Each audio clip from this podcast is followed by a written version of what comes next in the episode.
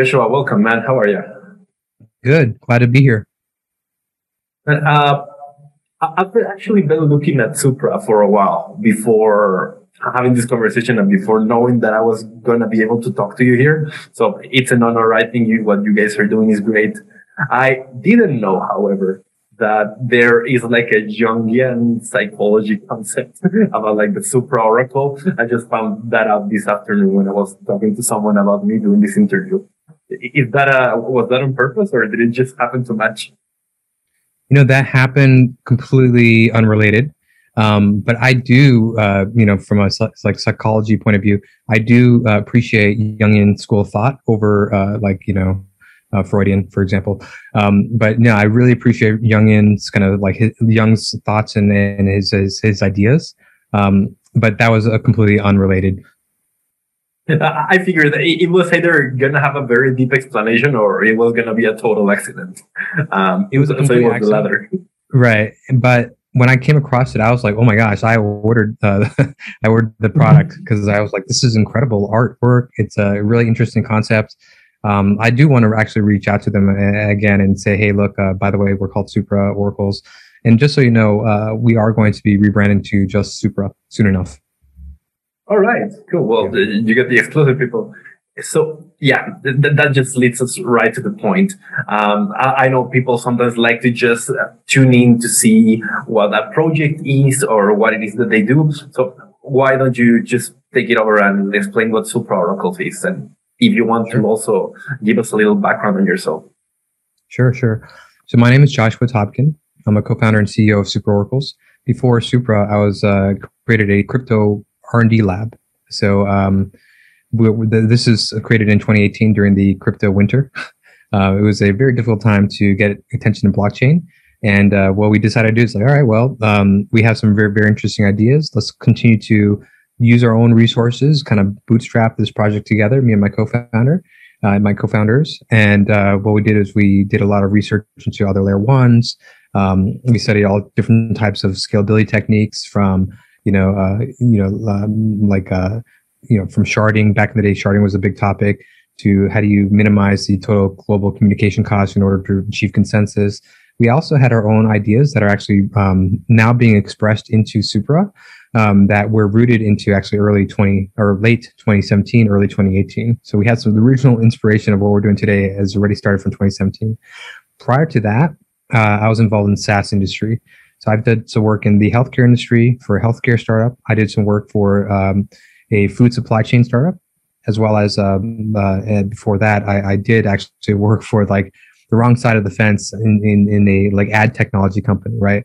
Um, but Ooh. I did get a yeah. Um, the truth of the matter is, actually, I did get a decent appreciation for how that works. It's not always great. Uh, I've seen companies just slinging data like it's no big deal, you know, like customer information super insecure, insecure etc. Um, it was a uh, like a mind opening for me. Um, I got a great education from from that experience. And then prior to that, actually, had my first startup in the cashback kind of industry, and uh, that was my early 20s, and I sold that to my partner. So I've been doing kind of internet related things for a long time. What uh, attracted me to the internet originally was the ability to like, you know, use your talent and skills to use your mind and to actually earn money from the web. Like at the time before that, I should mention, I used to like, I, I got a full, full ride to study economics at a private university. And I just gave up the private the, the scholarship in order to play poker full time. so I was All right. poker and I mean, it was a that was a very interesting education as well. Um, that period, once again, is where I was like, I got open to the fact that like, wow, I can use my brain, click some things, type some things, then I can go to an ATM and like money will come out of it from the internet. you know, it was like it was very abstract, but that did. Which which sounds uh, somewhat like uh, you sorry to interrupt you there. Which mm-hmm, sounds please. very weird if you're like 15 years old these days. Like yeah. my my niece, for example, she doesn't know there was an era where YouTube YouTubers wouldn't earn money. Mm-hmm. Yeah, there was an era where there wasn't a YouTube, right? Uh, also um, before that. Yeah, yeah, exactly. And uh, yeah, so that that did put me down the path. And and I, I should mention between the uh, ad tech company and um, and uh, some of my other endeavors, uh, one of the projects I was very it wasn't my ad tech company where I worked at, rather I should say. Um, uh, there was a project that was very like close to my heart, which was about creator monetization. Um, so it was like creating technology called you know DRM, digital rights management technology, to control where your content could exist on the internet, right? And also you can monetize it the way you wanted. So I could say, okay, I created this article or photo, and I can control where it exists on the internet, and I can create a deal like a I can create a um, what's it called, like a contract, a human readable contract, and the code would execute it. So this is before I knew about blockchains and before I knew about smart contracts. In fact, I called that um, a uh, smart. So we call it the uh, the smart composer, basically. So some compose like effectively what I would do today is called smart compose smart contract comp- composition. Um, but yeah, this is before I knew about blockchains, and this is before Ethereum became really like popular. This is like 2014, 2015. Um, so I do have that like in my core that uh, this desire to help creators monetize. Um, and uh, yeah, that's something that I do eventually want to revisit. It's um, I reckon at some points there, you didn't yet talk about Supra, but but I imagine that at some points there, it must have just popped out for you the need to of oracles to just build proper blockchain products that are really decentralized, right?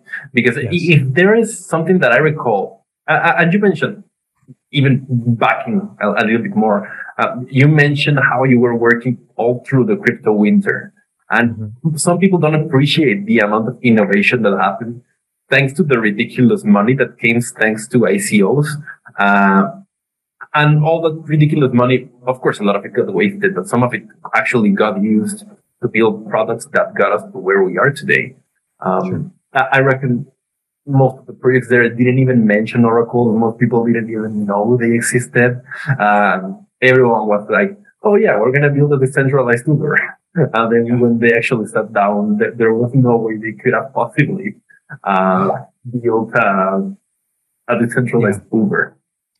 Yeah, exactly. So we we never did ICO. Um, you know, so that was even harder to get through the crypto winter. In fact, we survived by building the technology for uh, one or two companies that had ICO but couldn't build their tech. Um, this is very common though, what you mentioned about like blockchain developers not realizing that they need an Oracle. They come in, they're like, okay, I, I have this idea, I'm going to do it. And then like, oh, wait a second. How do I get this data I need in order for the smart contract to react or trigger the way I need it to? And it's like an afterthought. It's like, oh, I need needed oracles. Where are these things? Like, how does it work, etc. Um, to to I, I, should mention kind of so I kind of went backwards in the story as far as uh, the the kind of origin story. Um, the uh, what did get us into kind of pivot our research lab to focus on the Oracle problem was DeFi Summer. So during DeFi Summer 2022, 2020, uh, we heard like there's just so many like um, Oracle manipulations and Oracle exploits that caused DeFi like protocols to lose a lot of money. These have a quote unquote DeFi hacks most of these are actually not hacks; they're just exploits. And a lot of times, these exploits were a result of like faulty Oracle uh, uh, implementations or you know other things like this.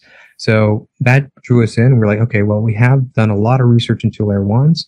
Can we pivot our layer one R and D into solving the Oracle problem? And it was one of those. Um, it was like a night in November um, where uh, we had kind of been thinking about like, should we enter the, you know, like, should we actually try to do a public network, you know? uh, for a couple months prior, and then uh, it just clicked for me like in a in the, middle of the night, um, just kind of sketching it on on a couple pieces of paper, and then create, creating a presentation to it to my partners in the morning. Uh, without sleeping, so hey guys, I have this new concept. Basically, what if we change our core research and pivoted in this angle? We could, I think, we can solve the Oracle problem this way. Know, um, it seems like it should have remarkable security and performance uh, attributes. And in the end, that's kind of like the origin story. They, my, my partners at the time were uh, co-founders are very excited. Uh, said this seems like let's go ahead and pursue this, investigate this. And what was what really kind of got us all the ball rolling is that we realized after speaking to other projects that there was a lot of demand for a new Oracle, for next generation Oracle. Of course, Chainlink uh, and others were in the game already. Everyone knows about them, but there's not enough competition in the space, you know, and there's uh, there's some vulnerabilities with those uh, other designs. Nonetheless, um, that's kind of where we kind of kick the uh, kickstarted the project. We are able to pitch it to some, you know DeFi groups, and then uh, before we knew it, like we started getting a lot of interest in terms of uh, you know backing us and such. So that's that all started in uh, uh, late 2020 and early 2021. Um, you're spot on that DeFi Summer brought a lot of attention back into into Oracle, and I reckon that's a bit of like the metaphor of the Trojan horse of the crypto economy, right? You, you first build something that um that infiltrates the capitalist system or the institutions or whatever, and while at the same time you're building primitives that everyone can use for everything that's hopefully eventually decentralized and, and private by default. Uh, right. But I guess at some point, a lot of people, and even myself, because I sort of have an understanding of this, but I reckon you can explain it a lot better than what's currently in my mind. What is the difference between your Oracle solution and the other most known, um, yeah, projects in the market, such as obviously Chainlink comes to mind? Sure. Sure. Yeah, I mean, you know, um, you got to give credit where credit's due, right? So, um, in the terms of Chainlink, right, uh, they were one of the first. Uh, well, they weren't the first, but they were one of the first to uh, bring uh, an Oracle solution to the marketplace. And um, you know, they've they've they've they've uh, you know uh, they've done their contribution, and you know they're still evolving into their new model and such. Um, there are some serious limitations, though, in their traditional model. Uh, which includes, you know, when you have uh, nodes that are in their individual clusters, um, like a group of, you know, nine nodes here, a group of 20 nodes here, and it's not a unified fabric, so to speak. Um, you have a situation where those node operators, they are colluding eventually, you know, um, mm. they're, I know some of them are in the same Slack group together. Some of them are the same operator under different names. These are things that are just, um, you know they're hard to prove especially uh, if they're all they're doing is delaying the reporting of the data reading the data first and then trading against it and then pushing the data forward. These are types of scenarios that are hard to prove. Of course if they publish wrong data that's very obvious right? But uh, the other types of attacks are, are a little bit harder to prove. I'm, I actually i'm not accusing anyone of anything but i'm just saying fundamentally it's clear that given enough time it becomes very game theoretically unstable that like a small set of nodes that are never changing eventually will start to collude and uh, we've seen this in the mm-hmm. traditional mm-hmm. financial world you know where we had like the libor uh, scandal this is uh, in like 20, 2008 where some leading banks including barclays they would collude together to adjust the kind of interest rates reporting information and that had massive ramifications to the entire financial ecosystem uh, right um, it's known as the biggest scam ever um, so that is basically when your data provider is colluding together to get that information to a smart contract. So our solution is to engineer out the ability to do that in the first place. How do you do that is randomization. So in our system, our nodes are organized into small committees called clans. All clans are the same size, 13. Okay. Clans collectively form together to create tribes. So tribes are like a set of clans together. We have multiple tribes the way that our system works is we utilize something called verifiable random functions, VRFs, to uh, cycle to cycle, randomly select a random set of tribes, randomly select a set of clans from those tribes, and dispatch them to the data sources directly. So we do integrate directly with mm, several exchanges. It's the most popular exchanges directly to the WebSockets, as well as we, we work with other data aggregators. These nodes in, on the clan level at the data source run consensus and then they report it to our block producer who aggregates the results and publishes the middle value according to like the the the like you know 15 out of 21 uh, sources okay? Um, the key is this though. Every epoch or every say approximately 12 hours right um, the nodes themselves and clans are reshuffled into new clan formations. So you don't know who your peers are going to be in your clan. You don't know who your peers are going to be which clans are going to be dispatched to the data sources this unpredictability, as long as our network is majority honest, um, will give us these extremely strong security benefits as well as performance benefits benefits in terms of parallel processing. So that's at a high level, like from the you know from the Oracle perspective, how we're different. Um, and uh, there's a lot more to sh- share about. Uh, I can go into, but before I do, please uh, maybe have another question. Uh, no, no, no. I'm just fascinated by what I'm hearing. Please continue. Sure, sure, sure. So Um, there are some new oracles coming to the table today, and uh, I had a, a wonderful uh, time enjoying. I actually enjoyed reading their papers. Now, some of these are pretty well thought out. Some very smart people have worked on this. So, you know, once again, you got to give credit where credit's due. Um, one, these these models are primarily based off of like economic game theory, though. So, staking as like the deterrent. It's always better to have a cryptographically secure network. That's always the best that leverages mm-hmm. economic security through staking versus just having mostly a uh, economic security guarantee, um, which these other two protocols both mostly rely on. Um, as a consequence, what happens is there's a little bit of a relaxed sensation or feeling of like, well, maybe we're not as secure, but we have insurance. So, by the way, we offer insurance as well. We'll talk about that momentarily. But the moment you do that, you do, like I mentioned, you do kind of tend to relax the security guarantees, but blockchains are composable, right? Smart contracts, they they compose with each other, they interact with each other. So the thing that these other projects that are missing in terms of saying, hey, you know, we have this model, it, you know, it seems it, it seems relatively secure, maybe not as secure as what you guys are doing at Supra, but it's secure. And in case there's a problem, there's insurance. The problem is with their insurance model is that it only pays out the first like protocol that is like engaging with the Oracle data. They don't take into account the second order effects, right? So meaning, Ooh. yeah, one protocol gets wrong data, malfunctions. Another protocol composes with that protocol, reacts differently accordingly, can have cascading failures, but they're only willing to pay out the first layer, you know? So this is something that they're missing, and uh, it's not something that they're they're not going to be motivated to pay out multiple layers of it. So really, the answer is you just never get bad data into a blockchain in the first place. That's that's the actual goal, right? So in our case, Actually, we yeah. Uh, I am going to cut you there for a second because I never thought about that problem. I've had uh, people that offer solution for insurance on DeFi here, and I don't know what they think about this issue. So like. Hmm this is not a dig on any of my friends, basically. But, what do you think would be like the worst case scenario? Uh, should they, yeah, should something like this happen? Like a faulty, uninsured contract just resulting, I mean, I'm thinking catastrophic losses here, right? Just due to composability and just like the, lo- the lowest Lego block suddenly disappearing. That's the thing. I, I, it's hard to quantify that directly.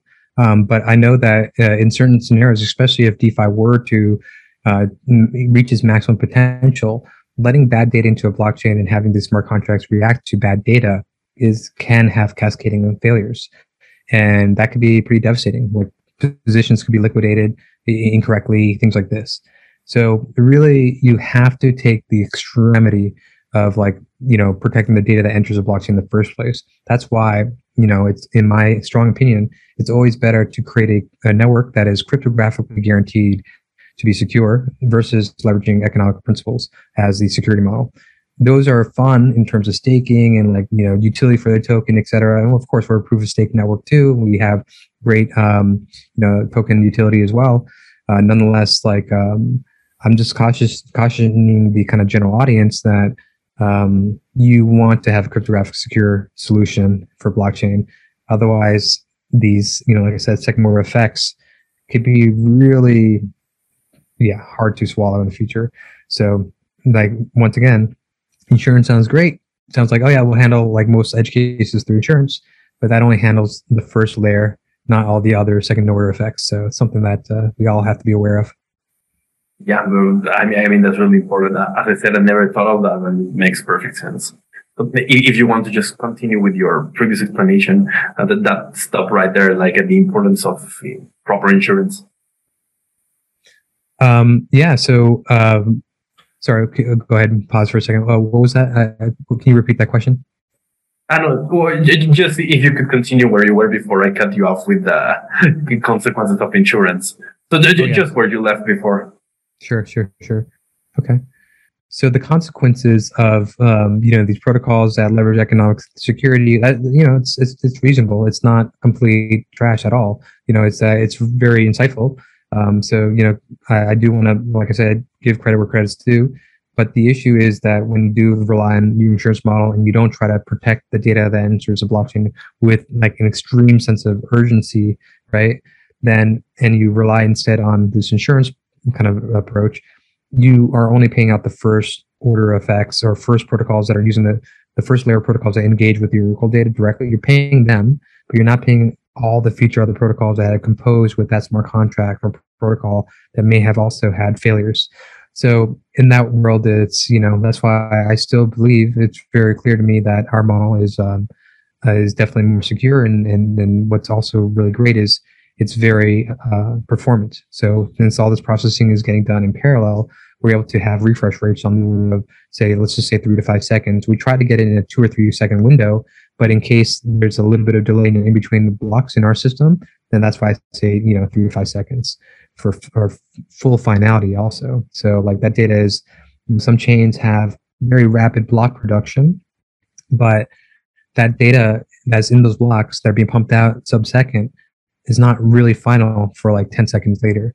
So you should not reuse that data for 10 seconds later.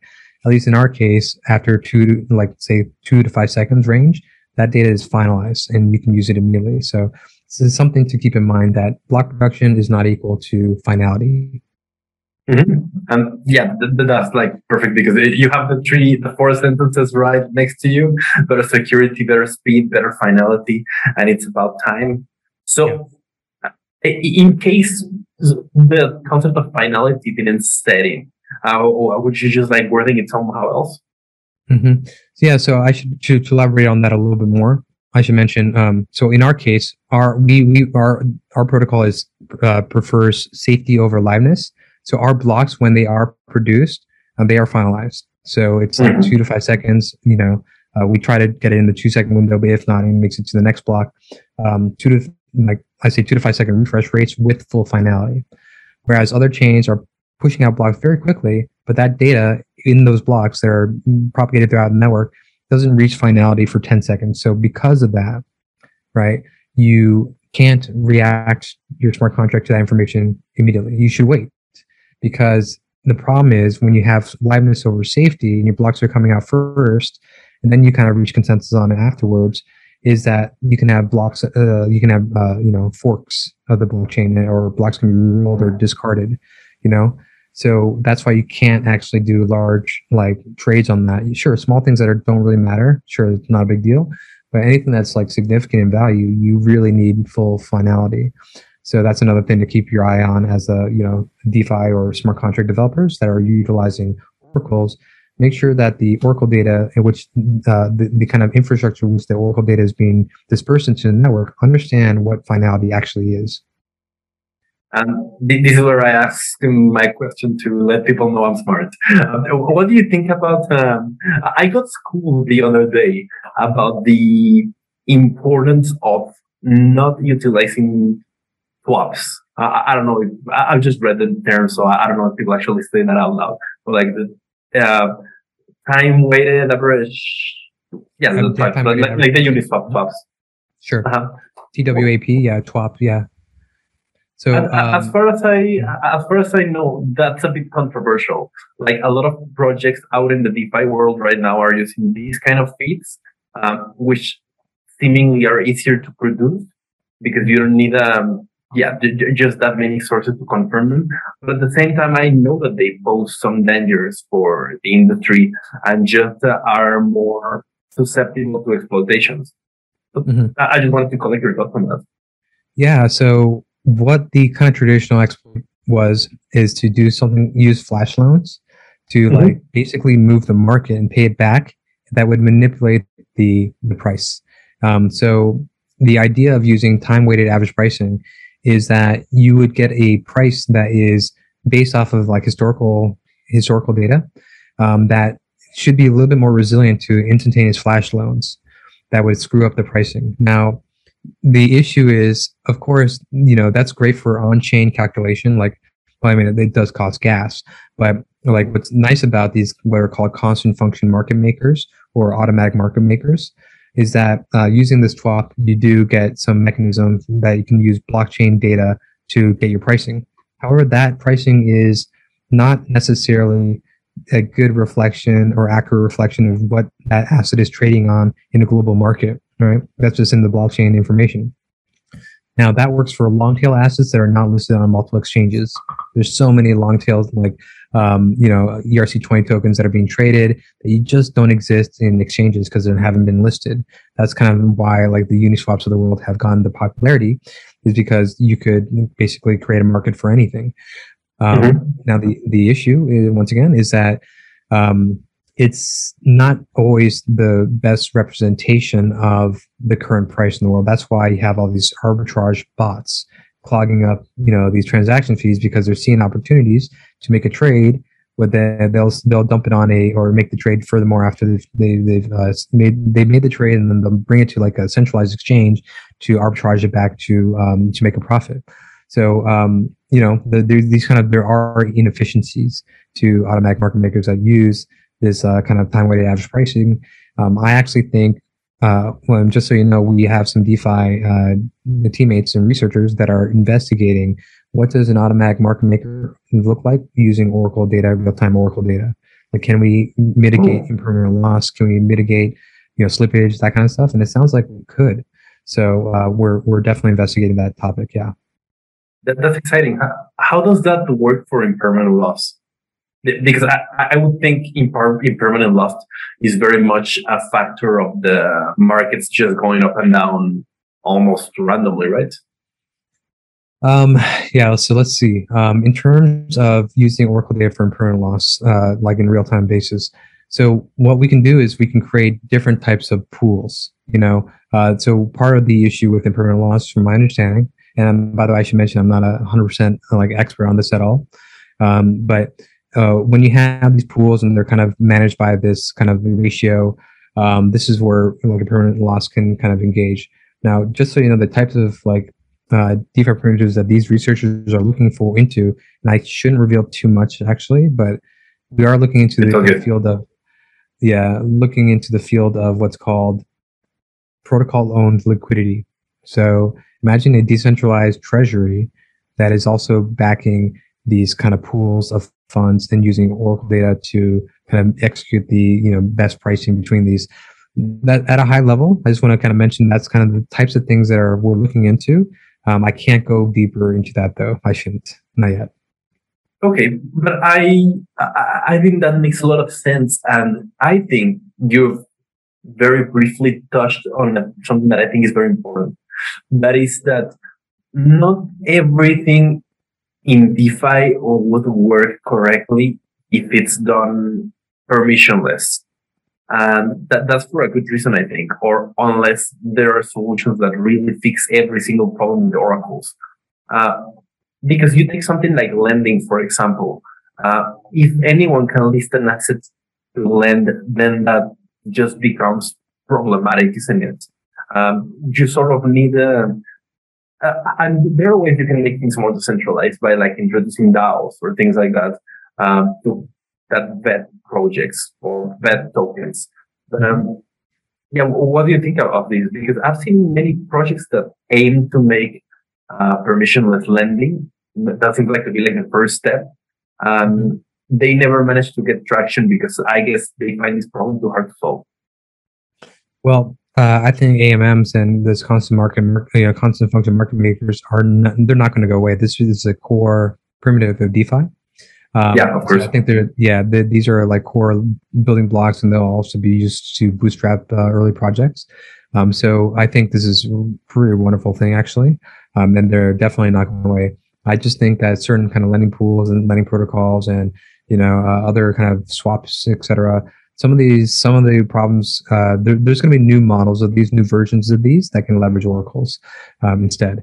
Now um, so I, I, just know that this is like a new kind of like design space that is going to be um, explored. The moment that you can have um, high throughput or like high throughput and like you know quick refresh rates right? And uh, on a very secure model right uh, where you you have high confidence that it's it's it's virtually impossible to manipulate this oracle, unless of course you know in our case you'd have to have you know certainly over 33% of the nodes. Even then, a, a successful attack is not guaranteed.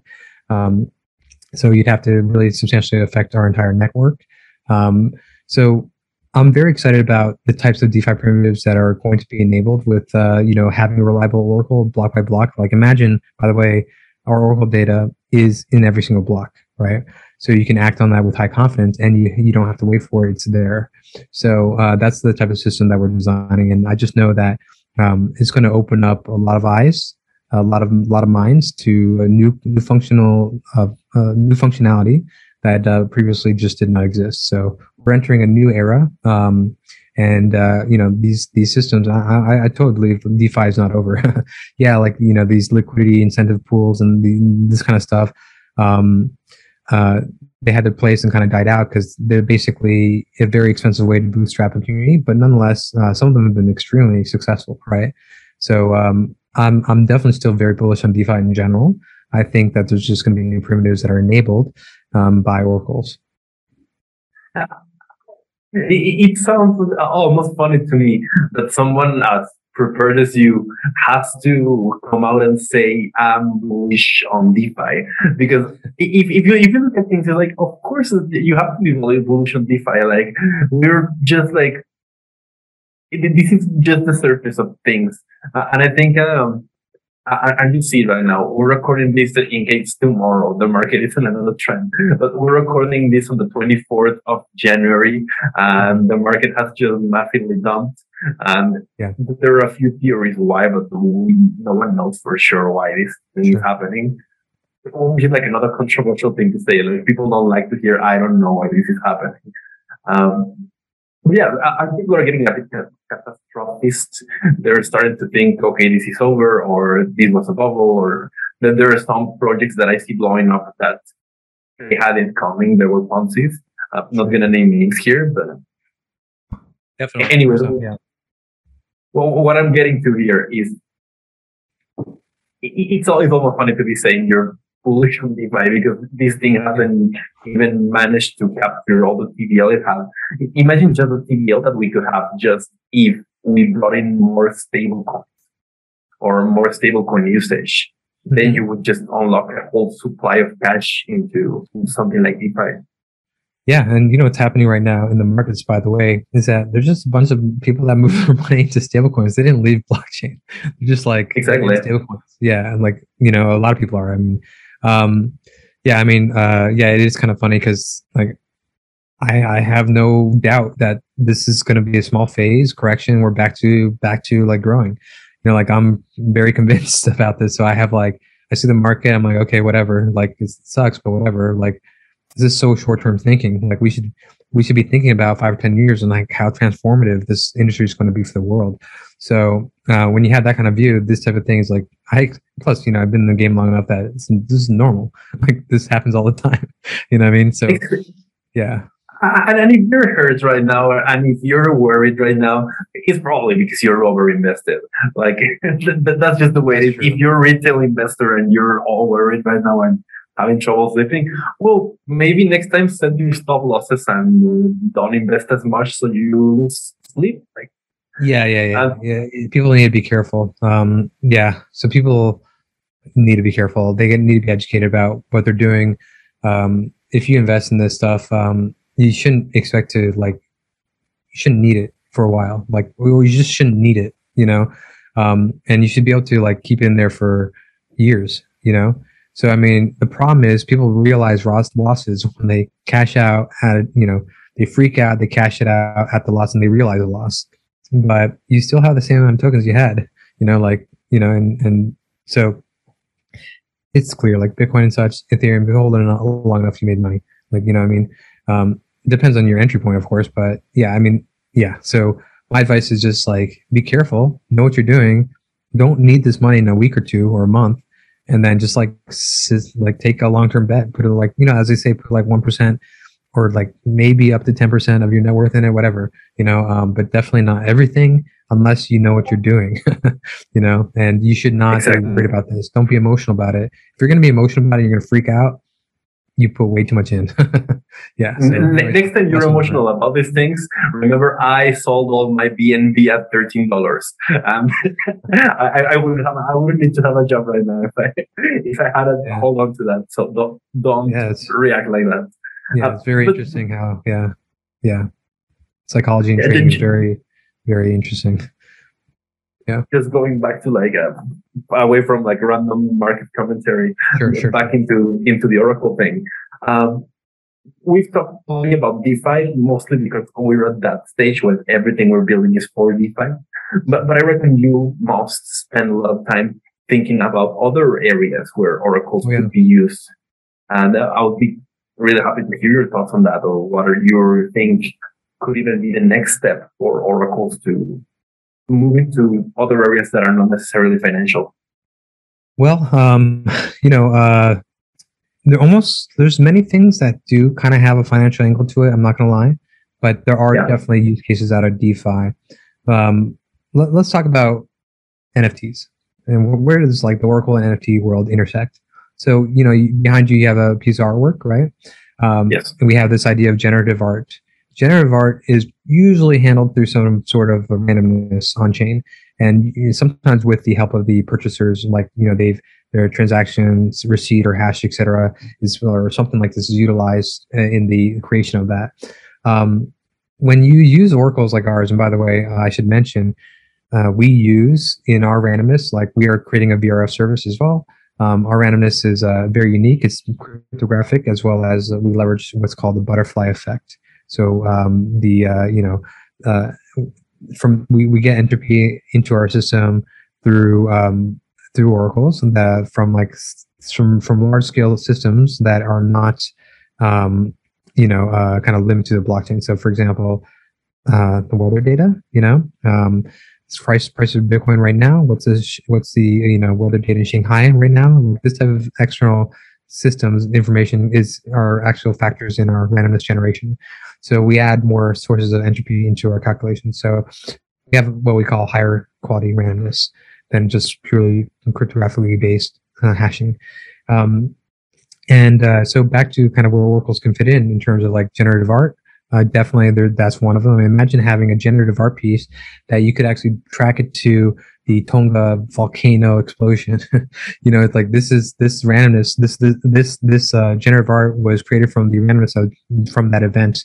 You know, things like that. Imagine Cool. like if you could have provenance back to like real world events or like you know you taking in fact like into account who won the football game the uh, at the Super Bowl. You know, things like this. You know, um, that's kind of an interesting concept.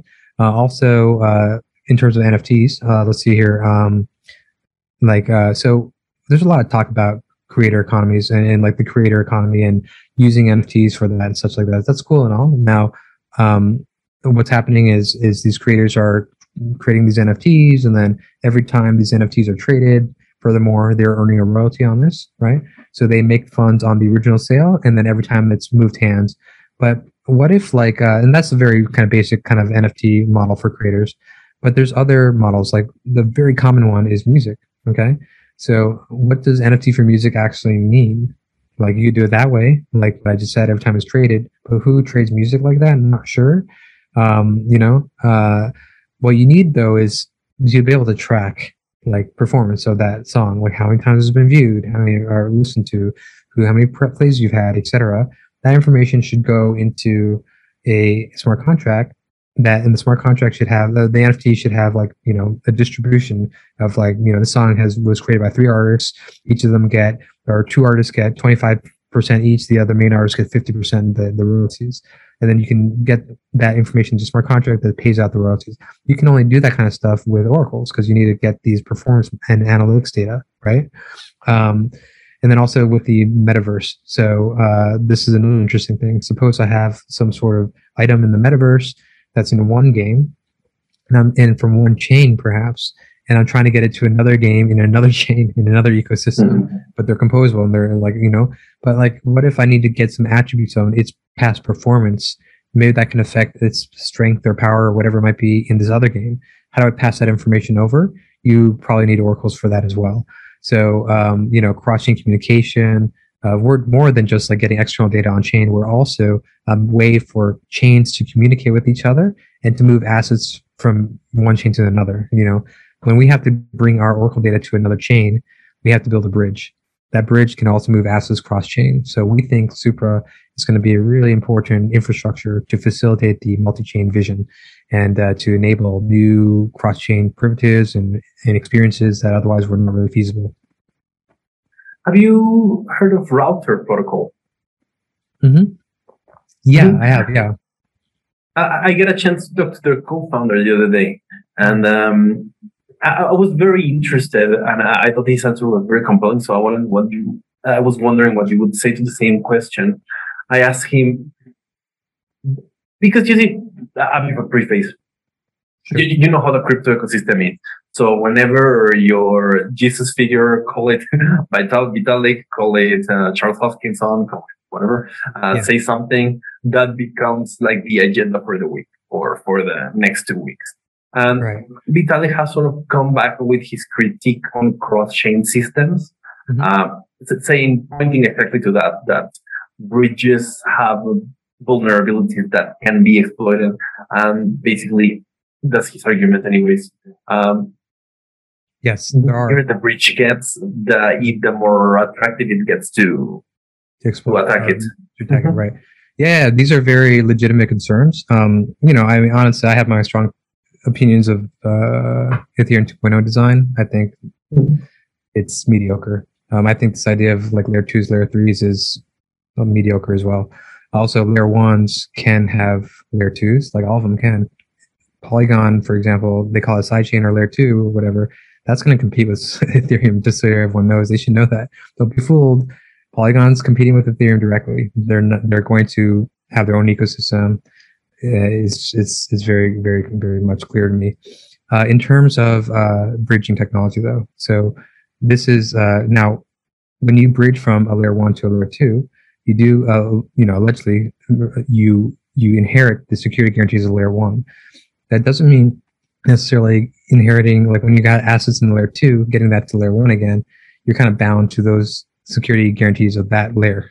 So you might be able to move it up, but you might not be able to move down. It depends, right? Of course. Um, yeah. That's something to be aware of. That's still cross chain or cross ecosystem. You got to be people need to be aware of. Um, in terms of uh, so so absolutely Vitalik's criticism on cross-chain bridges is very legitimate, right? So what I mean by this is uh, if you have a centralized bridge or if you have very little node operators, right, who have a limited stake, let's just say collectively the stake is $10 million.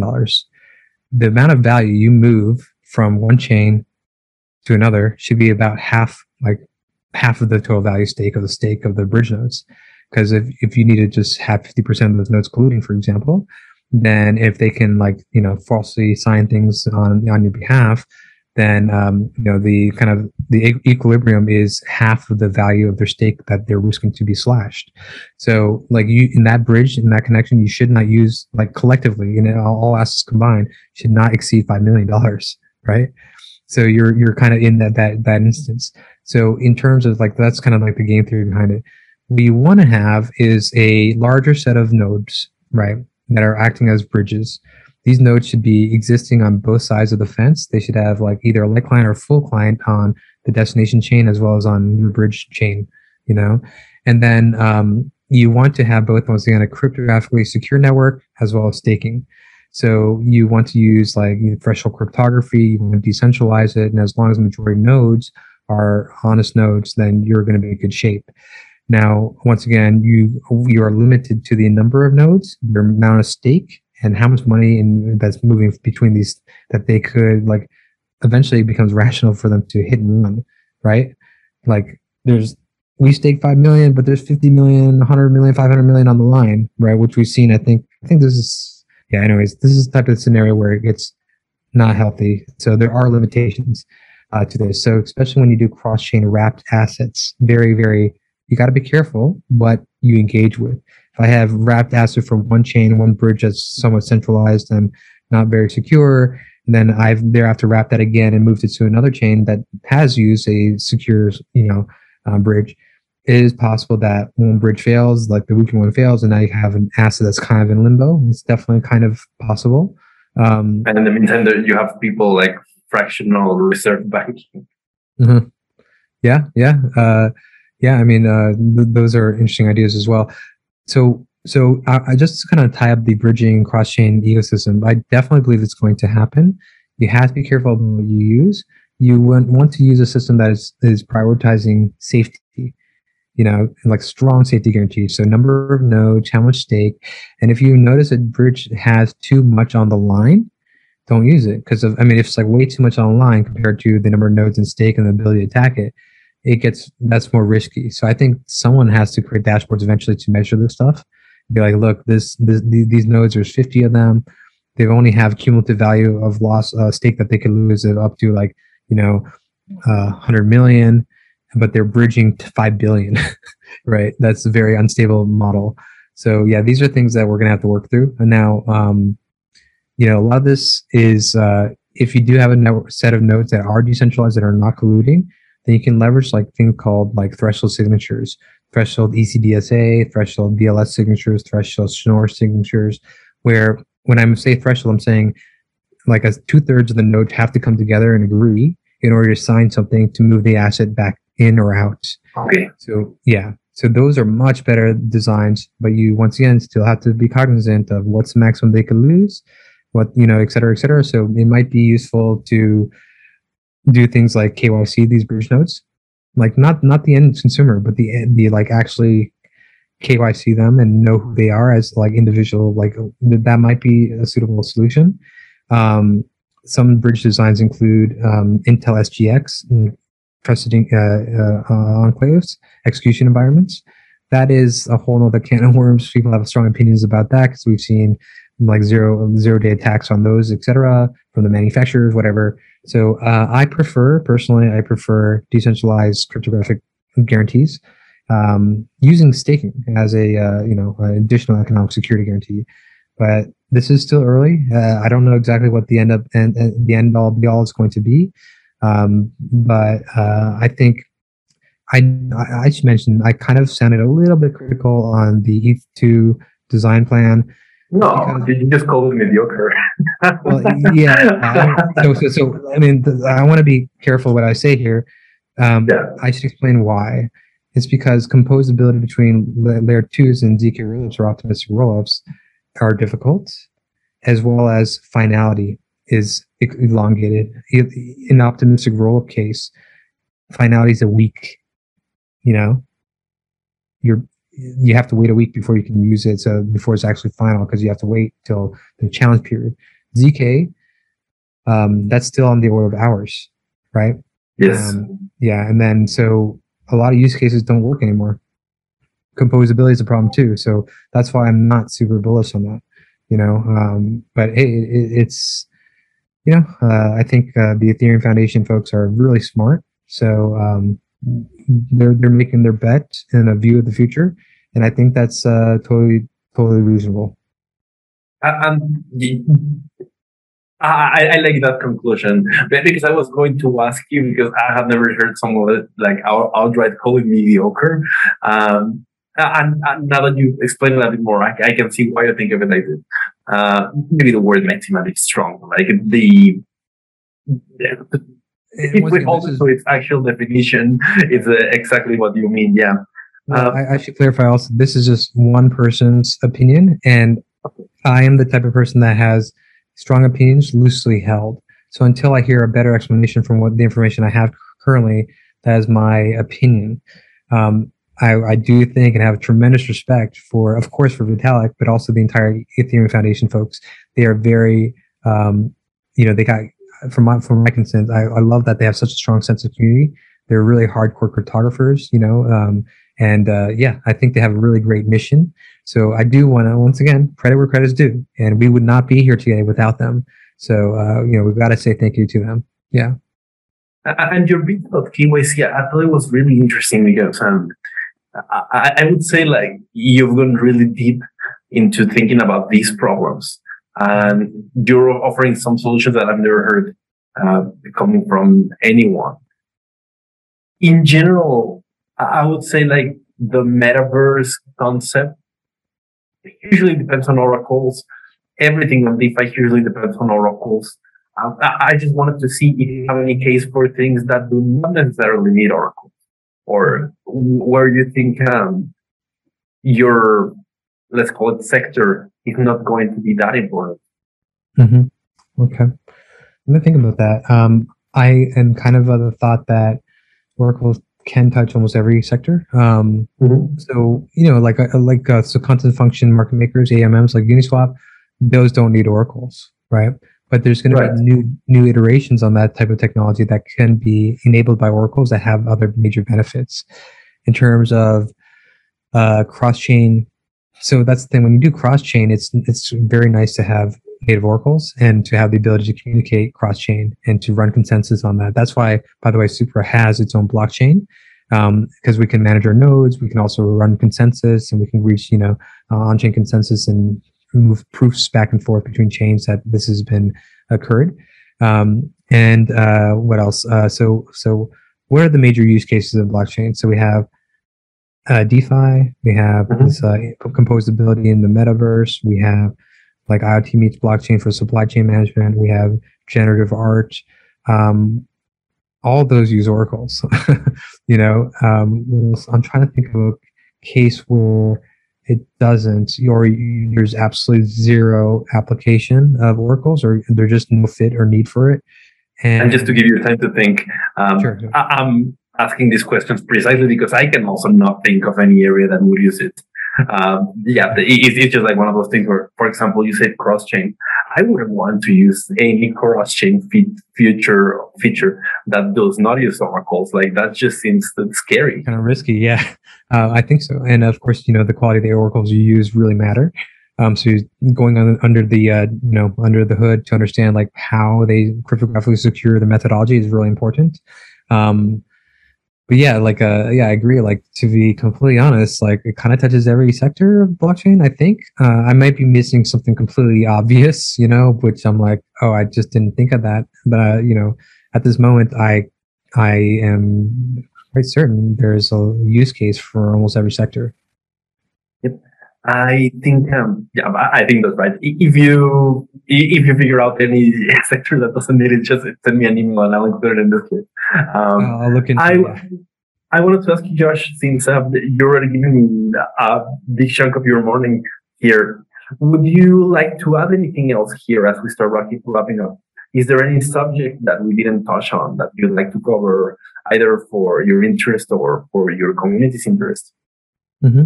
Um, I, could say that uh, you know we have uh, some without saying the names because the names are going to come out around early February uh, or mid February, where we have a huge announcement we're going to make in terms of who's our backers as far as like incredible sort of like really strong um, venture capitalists and and funds. Now I know like oh, we have this whole like concept of VC chains. We're not exactly that, just so you know, because we've capped everyone very low amounts, much much less than they asked for. Some wanted to do like 15 million. We're like, hell no, we can't do that. You know, um, and also we have uh, in total over like uh, approaching 200 investors, funds, smaller funds, as well as like in- influencers and others that can help us that are coming into our rounds.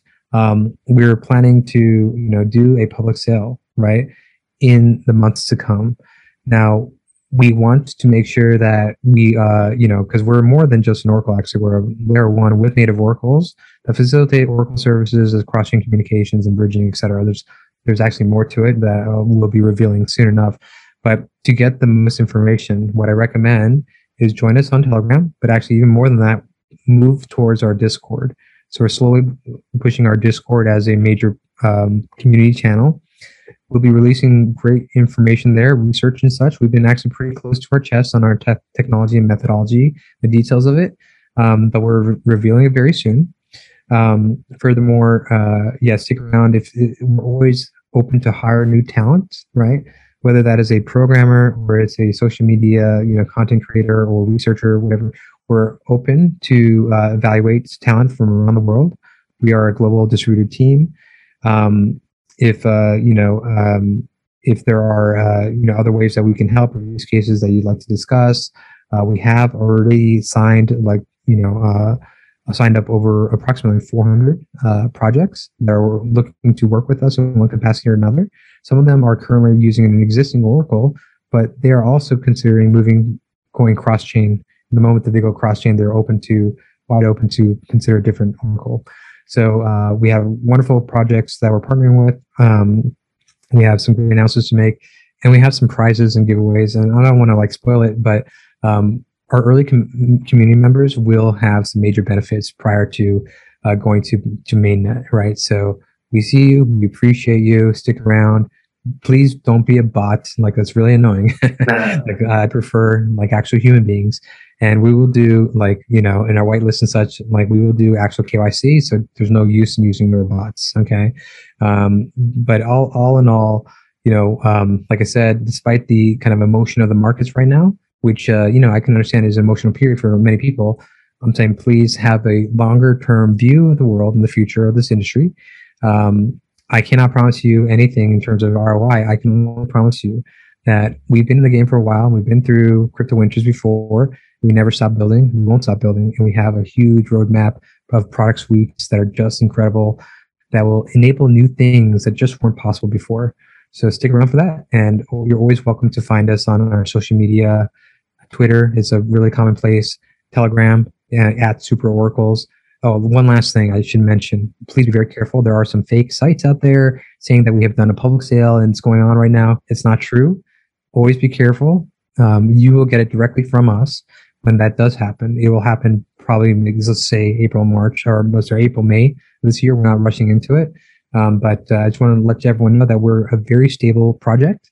Um, we, our team, our co-founder has been together for years, right? And uh, we're in it for the right reasons. So, um, which is to to have a real impact on the world. This technologies will uh, bring up transformation to Earth. It'll make a lot of things way more efficient and help create a more equitable, fair society. So we're we're in that camp. You know, we're not in the camp of short term thinking and you know trying to profit as much as we can in the short run. Uh, while um, you know, well, we do hope, uh, of course, I cannot promise anything, but we do hope that our early adopters and early community members um, so we believe that blockchains are transformative, that they will bring a lot of efficiency to the world, and that our early adopters, you know, while I cannot promise any ROI, return on investment, I do believe that if you stick along with us, you're entering and onboarding a rocket ship. There's a lot more we do than just oracles, and all this utility is going to, you know, hopefully be uh, the value is going to be flowing to our token holders. So, uh, you know, we appreciate you. Let's, uh, you know, looking to form a long-term relationship with everyone. And for, from my end, well, what I would tell people, I mean, just echoing what you just said, and you just said it's in a way more articulate way that I could, but like, look the, the worst critique that people that is to sound dumb um, the, the, worst critique that people have for defi and blockchains is that they're vc owned. And you know how vcs are. They don't they don't like to lose money. And and that's like the dumbest possible case you can make for this industry being bullish. On the more on the smarter case like there are really smart people working in this industry looking to rebuild a lot of things. These solutions, when they're properly deployed, are going to be absolutely better than their than everything that's out there, out there. And if you're listening to this, and if you made it through this episode, you're probably ahead of 99.9% of the population because we threw some extreme, very specific terms here that the people walking down the street don't understand. So take advantage of that. Think long term. Think um, even medium term, because medium term, I do believe that these systems do reward people that stay in them and that don't panic. And well, Josh, it's been an honor, man. Always welcome to come back. Yeah, it was great to meet you, and uh, please do reach out. Thanks a lot for this, for your time as well. Okay, perfect. And thanks to you, everyone that's listening. Bye bye.